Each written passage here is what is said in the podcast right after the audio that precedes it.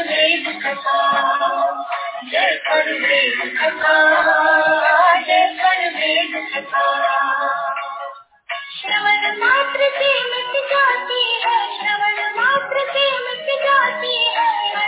मन की कथा जय कथा जय वेद कथा जय कथा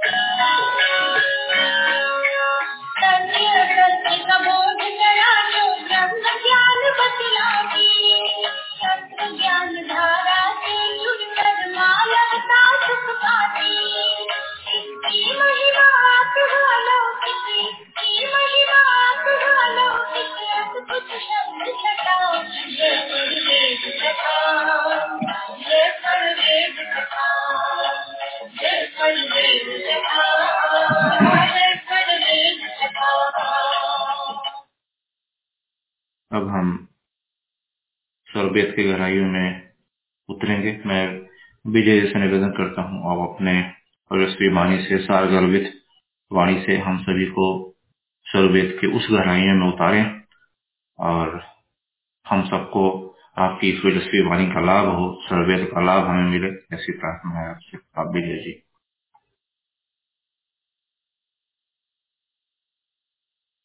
जय सदगुरुदेव स्वरवेद के इस सत्र में आप सबका स्वागत है।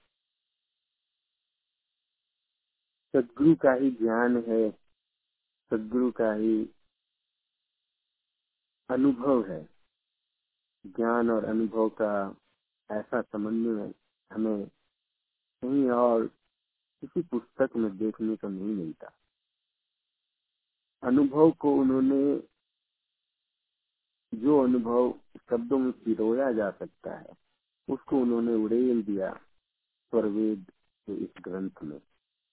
जिसको पढ़ने से हमारे शरीर में रोमांच भर जाता है। रोंगटे खड़े हो जाते हैं। कंप होने लगता है। चेतना ऊर्ध होने लग जाती है। हमारे मन की स्थिति बदल जाती है। हमारा चरित्र बदल जाता है। भोगी से योगी बन जाते हैं। जो दुर्गुण है, वो दूर होने लग जाते हैं। जो सदगुण है उनका विकास होने लग जाता है। बहुत कुछ मात्र स्वर वेद के उन शब्दों को श्रवण करने से और उसके पढ़ने से आध्यात्मिक विकास की सारी जो जरूरतें हैं, वो पूरी होने लग जाती है। तो पिछले सप्ताह से हमने स्वरवेद अध्ययन का क्रम शुरू किया है। सदगुरु प्रभु को हम सब याद करते हुए स्वरवेद की इस कथा को हम आगे बढ़ाते हैं।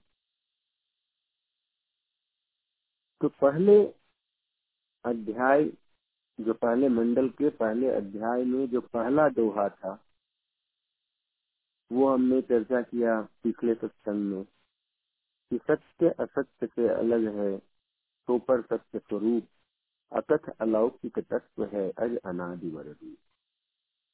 जिसके भाष्य में प्रथमाचार्य देव जी सदगुरु धन चंद देव जी महाराज ने लिखा है तो मैं दोहरा देता हूँ कि वह जगत नियंता पर ब्रह्म प्रकृति, आत्मा, काल आदि नित्य पदार्थों में व्यापक होकर तीन पाद शुद्ध सचिदानंद स्वरूप से प्रकाशमान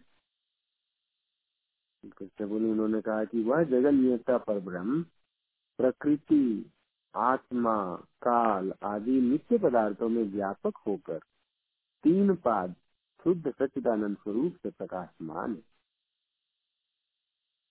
उसका वाणी और इंद्रियों से वर्णन नहीं हो सकता। वह आवाच्य पर ब्रह्म प्राकृतिक जड़ स्वरूपों से पृथक, चेतन शुद्ध स्वरूप से प्रकाशमान उसके समान दूसरा कोई सजातीय पदार्थ नहीं, जिससे उसकी उपमा दी जाए एवं उसके समान दूसरी कोई विजातीय वस्तु नहीं है कि समानता कर सके। वह व्यापक होने से स्वगत भेद शून्य, त्रिकालावाद्य, गुणातीत सबका स्वामी, सर्वनाम रूपों का सस्ता आधार कम है। सदगुरुदेव ने सर्वीत का शुरुआत ही किया परमात्मा के वर्णन से। कोई भी पुस्तक जब लिखी जाती है तो होता है ना, उसमें पहले एक सारांश दे दिया जाता है और उसके बाद उसको डिटेल में फिर बताया जाता है।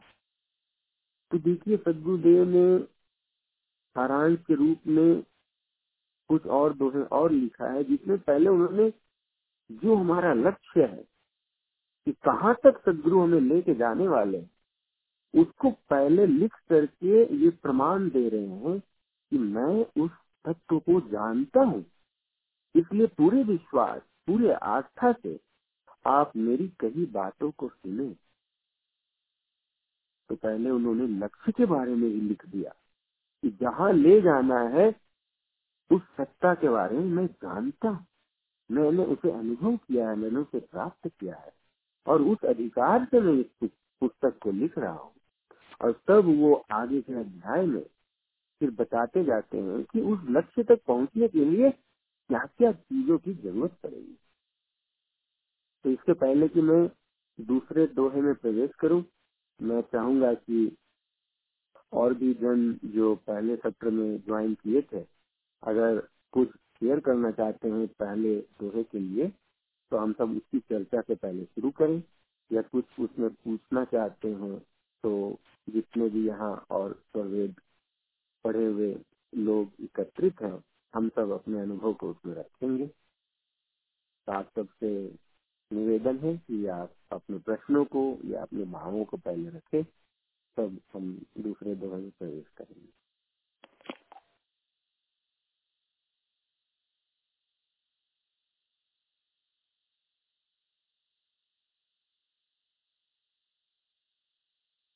किन्हीं को अगर कोई प्रश्न हो तो रखें। सत्य असत्य से अलग है, सुपर सत्य स्वरूप। अकथ अलौकिक तत्व है, अज अनादि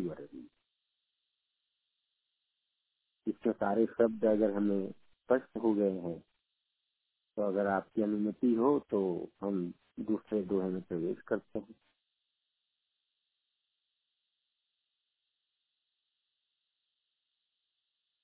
जय सदगुरुदेव विजय जी माया बोल रही हूँ पेंसिल्वेनिया से। यहाँ पर जैसे स्वरवेद बोल जी स्वरवेद बोलते हैं तो स्वरवेद अध्ययन।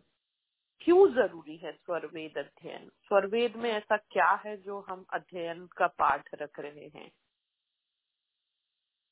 जी बिल्कुल। तो हमारा जीवन भी जो है, अगर हम गौर करें तो हमारा जीवन का हर पल भी एक अध्ययन ही है। तो सद्गुरुदेव कहते हैं कि जीवन को हम जिस जिस विषयों से जोड़ के रखेंगे, हमारा मन भी उसी अनुसार शुद्ध और अशुद्ध अवस्था में रहेगा। तो संसार के विषयों से ज़्यादा जुड़ेंगे तो मन अशुद्ध होते चला जाता है।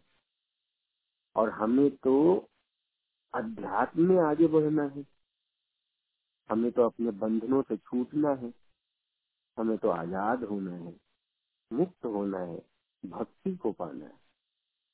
तो इसके लिए मन को शुद्ध करना बहुत ज़रूरी तो हमारे संस्कार जो पूर्व के अर्जित संस्कार है, उसके प्रभाव से हमारा मन अशुद्ध हो जाता है। यानी हम चाह तो रहे हैं कि हम अपने जीवन को अच्छा बना ले और अपने जीवन में हम उसी अनुसार कर्म करने का प्रयास करते हैं। लेकिन तभी क्या होता है कि पूर्व के संस्कार जागृत हो जाते हैं और वो हमारे कर्म को प्रभावित कर देते हैं। और जहाँ पे हम सोच के रखते हैं कि यहाँ पे मुझे गुस्सा नहीं करना है और वहाँ पे भी हम गुस्सा कर देते हैं। यहाँ पे सोच के रखते हैं कि यहाँ पे मैं विवेक से काम लूँगा, क्षमा, त्याग के साथ काम लूँगा और वहाँ पर हम धैर्य को खो देते हैं। तो ये जो परिवर्तन चाहते हुए भी उस अच्छाई में हम रह नहीं पाते हैं और अचानक से कुछ ऐसा कर जाते हैं जो हम नहीं करना चाहते थे। इसके पीछे कारण है हमारे भीतर के पूर्व संस्कार, जो हमें जज करके प्रभावित कर देता है। तो स्वरवेद क्या करता है? स्वरवेद उन्हीं पूर्व जनित संस्कारों को निष्क्रिय कर देता है और उत्कृष्ट संस्कारों को, यानी वो संस्कार जो हमें सद्भावनाओं से, सदगुणों से आच्छादित कर दे और हमारे ऊपर सदगुणों का प्रभाव नियन बराबर बना रहे, उस सदगुणों के प्रभाव में, उस शुभ संस्कारों के प्रभाव में हमारा जीवन यापन हो, हमारा जीवन का जो अध्ययन हो, वो शुभ संस्कारों से चले। जीवन से हम अच्छी चीज़ों को ही बस ग्रहण करते चले जाए और अपने आत्मिक उत्थान के क्रम को टूटने ना दे तो उसके लिए स्वरवेद का नियमित अध्ययन, इसकी बातों का चिंतन का बड़ा महत्व है। इसके द्वारा ही ये संभव हो पाता है। और ये सुलभ रूप में आज तो मौजूद है हमारे पास। जिनके पास स्वरवेद नहीं है, वो निश्चित तौर पे इसको मंगवा ले।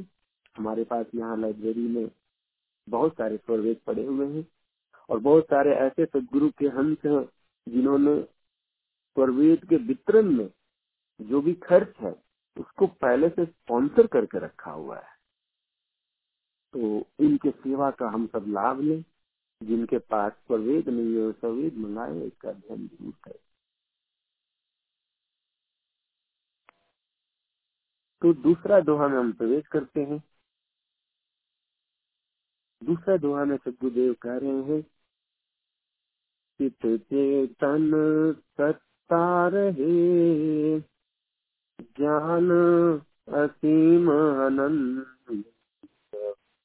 ज्ञान योनि पूर्ण है चित स्वरूप भगवंत। इसमें परमात्मा को उन्होंने चित्त शब्द से संबोधित करते हुए कहा है कि चित्त चेतन सत्ता है। यानी वो जो पर ब्रह्म है, वो कहता है चेतन सत्ता है। तो चेतन सत्ता मतलब क्या होता है? चेतन सत्ता यानी जिसका चेतन अस्तित्व है। सत्ता मतलब अस्तित्व, चेतन मतलब चेतन। इसमें चेतन क्या होता है? चेतन वह जो जड़ नहीं है, वह चेतन है। सिर्फ़ ऐसे नहीं कह सकते कि जो जड़ नहीं है, वो चेतन है। ऐसे नहीं। क्योंकि तो कुछ ऐसी भी चीज़ें होती है जो न जड़ है, न चेतन। जैसे मन। मन जड़ और चेतन के बीच का कहा गया है। जैसे काल। जो काल है, वह न जड़ है, न चेतन है, वह तो कुछ और है। तो फिर चेतन क्या है? चेतन वह जिसके अंदर इच्छा है, ज्ञान है, प्रयत्न करने का भाव है, यानी जो जीवंत है, जिसके होने से जीवंतता का बोध हो, जिसके होने से हम सेंसिटिव होते हैं। कहते हैं ना कि अगर आँखों के सामने कोई चीज़ है, लेकिन उसे हम महसूस नहीं कर पा रहे हैं, इसका मतलब है कि हमारी चेतना आँखों में है ही नहीं।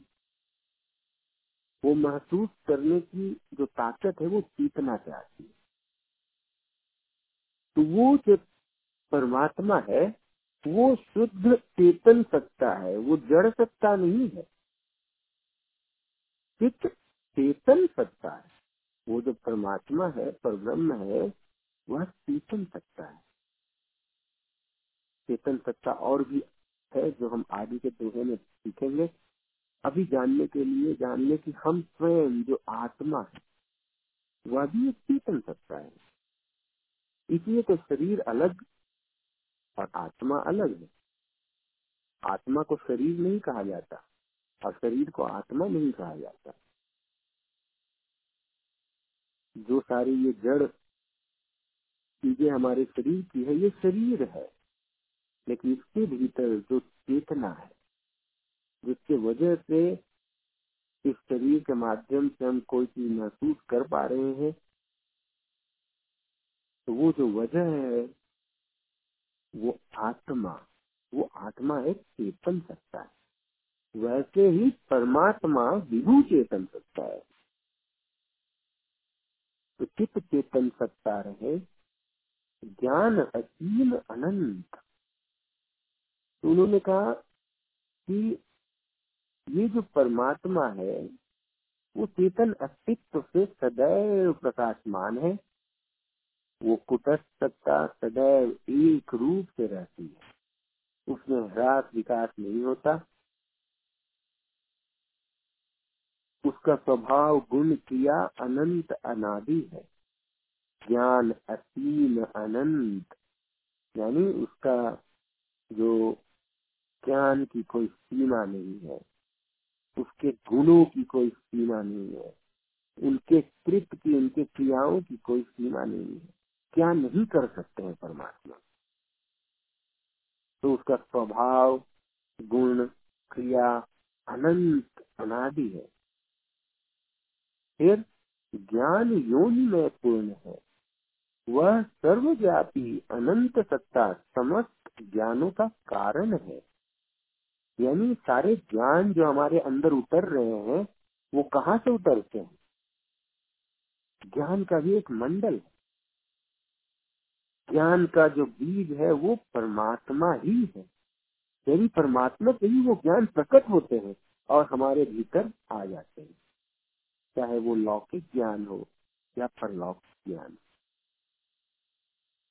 कुछ भी जो ज्ञान के रूप में आज हमें मिल रहा है, आंशिक रूप में या पूर्ण रूप में, वो हम ग्रहण कहाँ से कर रहे हैं? तो ज्ञान के उपजने का कारण परमात्मा है। जितना ज़्यादा हम परमात्मा से जुड़ेंगे, उतनी पूर्ण, पूर्णता हमारे अंदर ज्ञान की आती जाएगी।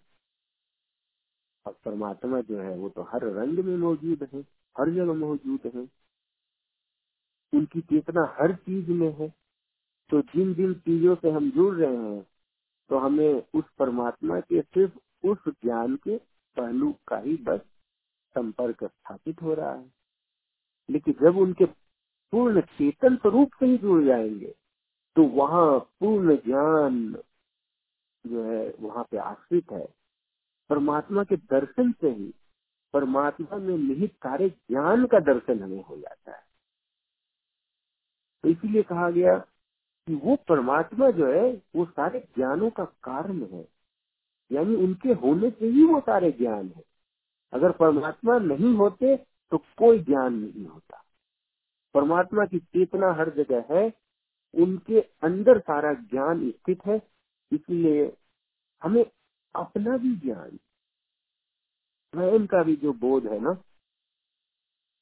हम कुछ चीज़ें याद रखते हैं, कुछ चीज़ें फिर भूल जाते हैं। यानी हमारी चेतना से तो वो हट जाती है, लेकिन परमात्मा ने उसकी व्यवस्था रखा है कि वो ज्ञान फिर से हमें वापस लौटा देते हैं। यानी वो अपने आधार पे उस ज्ञान को चाहे चित्त के माध्यम से या जैसे भी, वो अपने आधार पे उस ज्ञान को तब भी रखते हैं और फिर हमें वो चीज़ें लौटा भी देते हैं। तो सारे ज्ञान का कारण जो है वो परमात्मा ही है। परमात्मा के आधार पे ही सारा ज्ञान टिका हुआ है। और उसी को हम ग्रहण करके चेतना में जितना रख पाते हैं तो वो ज्ञान हमारा ज्ञान भी हो जाता है। लेकिन इसमें कहा कि उनमें कोई ह्रास विकास नहीं होता। उनके अंदर जो ज्ञान है, वो स्थिर रहता है। लेकिन हमारी चेतना के अंदर जो ज्ञान है, यानी आत्मा की चेतना के अंदर जो ज्ञान है, उसमें ह्रास विकास होता है। वो एक रूप में, कुटस्थ रूप में नहीं रह पाता। क्यों? क्योंकि हमारी चेतना ही सीमित है। और परमात्मा की चेतना असीमित है। उनमें वो ताकत है कि वो सारे ज्ञान को एक साथ स्थिर रख सकते हैं, क्योंकि उनकी चेतना के बाहर कोई ज्ञान है ही नहीं। लेकिन हमारी चेतना के बाहर भी बहुत सारा ज्ञान है, जिसको हम समेट नहीं पा रहे हैं अपनी चेतना में। लेकिन परमात्मा की चेतना असीमित है, इसलिए उनके अंदर असीमित ज्ञान है। वो सारे ज्ञान को समेट करके उसको धारण किए हुए हैं। तो इसलिए कहा गया कि उनमें हरास विकास नहीं होता। उनका स्वभाव, गुण, क्रिया अनंत ज्ञान योनि में पूर्ण है, वह सर्वव्यापी अनंत सत्ता समस्त ज्ञानों का कारण है। अचित स्वरूप भगवंत। वो ज्ञान स्वरूप प्रभु चेतन एक रस सर्व व्यापक है। सब शास्त्रों का योनि मूलाधार वही परमात्मा है। तो अब इसमें हम शब्द को समझते हुए इस दोहा को पढ़ते हैं और फिर आप सबसे भी चर्चा सुनेंगे। इस बातों को रखना चाहते हैं तो। तो सदगुरुदेव ने कहा, इस दोहे में चित चेतन सत्ता रहे ज्ञान असीम अनंत, ज्ञान योनि में पूर्ण है चित स्वरूप भगवान। तो ये जो परमात्मा है, वो चेतन सत्ता है। ज्ञान असीम अनंत। उनमें जो ज्ञान है, जो गुण है, क्रिया है, वो अनंत है। ज्ञान योनि में पूर्ण है। वो सारे ज्ञान का योनि यानी सारे ज्ञान उन्हीं से उत्पन्न होते चित्त स्वरूप भगवान। वो खुद ही ज्ञान के स्वरूप है एक्चुअली यानी ज्ञान ज्ञान ज्ञान जो है चेतना का गुण है ना। ज्ञान कहाँ पे है? जहाँ पे चेतना है। चेतन कौन है? जिसके अंदर प्रयत्न करने का भाव है, जिसके अंदर इच्छा है, और जो ज्ञान को धारण करता है। यानी जिसका गुण ही ज्ञान है। जिसका गुण ही इच्छा है और जिसका गुण ही प्रयत्न है। तो ज्ञान और चेतना इसको आप अलग नहीं कर सकते। एक निर्जीव चीज़ों में कोई ज्ञान नहीं होता। जो सजीव होता है, उसी में ज्ञान होता है। तो कोई निर्जीव चीज़ को अगर आप देखेंगे कि नहीं उससे तो मैं कुछ पूछता हूँ। तो वो मुझे बताता है। इसका मतलब ये नहीं है कि उसके अंदर ज्ञान इसका मतलब ये है कि उसके अंदर किसी चेतना ने उस ज्ञान को प्रोग्राम कर दिया और उस प्रोग्राम के तहत ही वो रिस्पॉन्ड कर रहा है। लेकिन बिना किसी चेतन चीज़ के लगे हुए, किसी भी निष्क्रिय चीज़ में क्रिया हो ही नहीं सकती। किसी चेतन पदार्थ में उसने क्रिया को डाला है, तब वो निर्जीव चीज़ क्रियाशील हो गया है। इसलिए हर क्रिया के पीछे एक चेतना है, हर ज्ञान के पीछे एक चेतना है। ज्ञान और चेतना को अलग नहीं कर सकते। तो इसीलिए कहा जाता है कि जो संपूर्ण ज्ञान है, उसका क्या स्वरूप है? यानी वो कहाँ पे है? आश्रित सारा ज्ञान तो परमात्मा ही ज्ञान का स्वरूप है। इसलिए कहा, चित्त स्वरूप भगवान। वो परमात्मा ही ज्ञान के स्वरूप है। ज्ञान स्वरूप प्रभु चेतन एक रस सर्वव्यापक इस तरह से सदगुरुदेव ने इस दोहे को बड़े सुंदर तरीके से परमात्मा के व्याख्यान में लिखा है। निवेदन है, अगर आप कुछ कहना चाहते हो, कुछ शेयर करना चाहते हैं तो बोलेंगे धन्यवाद विजय जी अभी हम विजय जी की उस पूर्ण वाणी को सुन रहे थे और सर्वेद का जो ज्ञान जो है, हम अपने अंदर समाहित करने का प्रयास कर रहे थे उनके वाणी के माध्यम से, उनके अनुभव के माध्यम से। जैसा विजय जी ने कहा ना कि यह जो ज्ञान है, वह ईश्वरीय ज्ञान है और वह सदगुरु के बिना संभव नहीं है। सदगुरु वही है जो इन सभी का ज्ञान करा दे। और वेद में इसीलिए सदगुरु के बारे में कहा गया कि अंड मंडलाकार है, व्यापक विश्व महान। सो सदगुरु का रूप है अनुभव में पहचान वो अनुभव में आते हैं। इसलिए सारा जो ज्ञान है, वो चेतना की जितनी भी चीज़ें हैं, वो सारे अनुभव में आते हैं। इंद्रियों का अपना कोई अनुभव नहीं होता। इसलिए ज्ञान ज़रूरी है। तो इस विषय से संबंधित अगर किसी के पास कोई प्रश्न है और कोई कुछ पूछना चाहते हैं तो पूरा आ गया है या कोई पहली बार ऐसा व्यक्ति जुड़े हों तो चाहते हैं कि आप अपना परिचय देना चाहें, हम सबके बीच। तो आप ज़रूर रखें अपनी बातों को।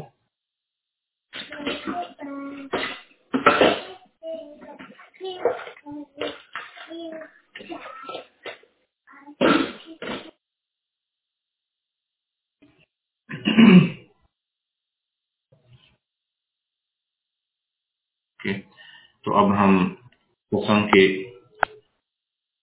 प्रसंग के आखिरी करीब की ओर चलते हैं, जहाँ पर हम छोटी सी वंदना, आरती एवं शांति पाठ करेंगे। तो इसके लिए मैं शिवानी से आग्रह करता हूँ, निवेदन करता हूँ कि आप वंदना की अंतिम चार पंक्तियों से सदगुरु चरणों में वंदना करें।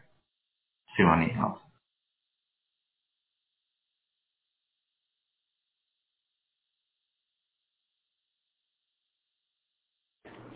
जय सदगुरु भैया हाँ वंदना प्रभु कल्प संत समाज उत्तम सर्वधर्म आचार्य है। जिमिन आशित सिंधु के है, विश्व पथ में कार्य है। प्रभु सत्य संत समाज तेरा, आप रक्षा कीजिए। जग सदा फल ज्ञान भक्ति, वृद्धि दिन दिन कीजिए। की धन्यवाद शिवानी। अब हम सर्वदेव के चरणों में प्रार्थना अर्पित करेंगे। आरती करेंगे। हम सभी से निवेदन है कि आप आरती के साथ सब भी अपने अपने जगह पर खड़े हो जाएँ। शिवानी से पुनः प्रार्थना है। आरती की अंतिम चाँद पंक्तियों से आप आरती करें। शिवानी, आप। आरती। श्वेत श्वेत में श्वेत है। श्वेत श्वेत में श्वेत तीन पाद अमृत भरा श्वेत महान श्वेत अस्त्र शून्य पर धरे धरा के पार कहा सदा फल घर किया भूल पड़ा संसार देव की भक्त गोष्ठ धन्यवाद शिवानी। सभी लोग अपने स्थान पर बैठ जाए शांति पाठ के लिए। अब हम विश्व शांति पाठ की अंतिम चार पंक्तियाँ। शिवानी, आपको ना निवेदन है कि शांति पाठ के अंतिम चार पंक्तियों से आप शांति पाठ करें। धन्यवाद शांति पाठ। हे प्रभु, शांति स्वरूप हो। शांति शांति, में शांति। शांति शांति, जन शांति हो। पूर्ण शांति, में शांति। हे प्रभु, शांति प्रदान कर। दूर हो सर्व शांति। देव सदा फल शांति, में शांति शांति, सुख, शांति। बोली समुदेव की जय। बैक टू धन्यवाद शिवानी। जैसा कि आज हमने सीखा कि भोजन पर नियंत्रण कैसे रहे, नींद पर नियंत्रण कैसे रहे अपने खान पान नींद इन तीनों पर नियंत्रण कैसे रहे? स्वामी जी ने स्वरवेद में कहा हमने सुना कि निद्रा भोजन नियम से। नहीं न्यूनाधिक होए, समय बद साधन चले, संग साथ नहीं होए इसी स्वरवेद की इसी वाणियों को हम अपने अंदर में आत्मसात करने का प्रयास करेंगे, और हमारा आपका यही प्रयास रहे अगले एक सप्ताह तक कि किस तरह से हम उस सात्विक भोजन को अपनाते हैं, अपने शरीर को स्वस्थ रखते हैं, शुद्ध रखते हैं। न ज़्यादा नींद हो, न कम हो, भोजन भी न ज़्यादा हो, न कम हो और सुपाच हो। इसका ध्यान रखते हुए हम अगले एक सप्ताह इसी विषय पर जो है पूरी तरह से ध्यान हम अपना केंद्रित रखेंगे, सुबह शाम ध्यान करेंगे और मतलब एक यह रूटीन बना देना है हमें कि इसी को अगले एक सप्ताह तक फॉलो करके हमें देखना है कि कैसे परिवर्तन हमारे अंदर में आता है। इसी के साथ मैं अपने भाइयों को विराम देता हूँ और विशेष करके वैभव, विजय कुमार जी को, माया जी को, शिवानी को सभी का धन्यवाद, जिसके माध्यम से आज का सत्संग अपने चमची को पहुँचा।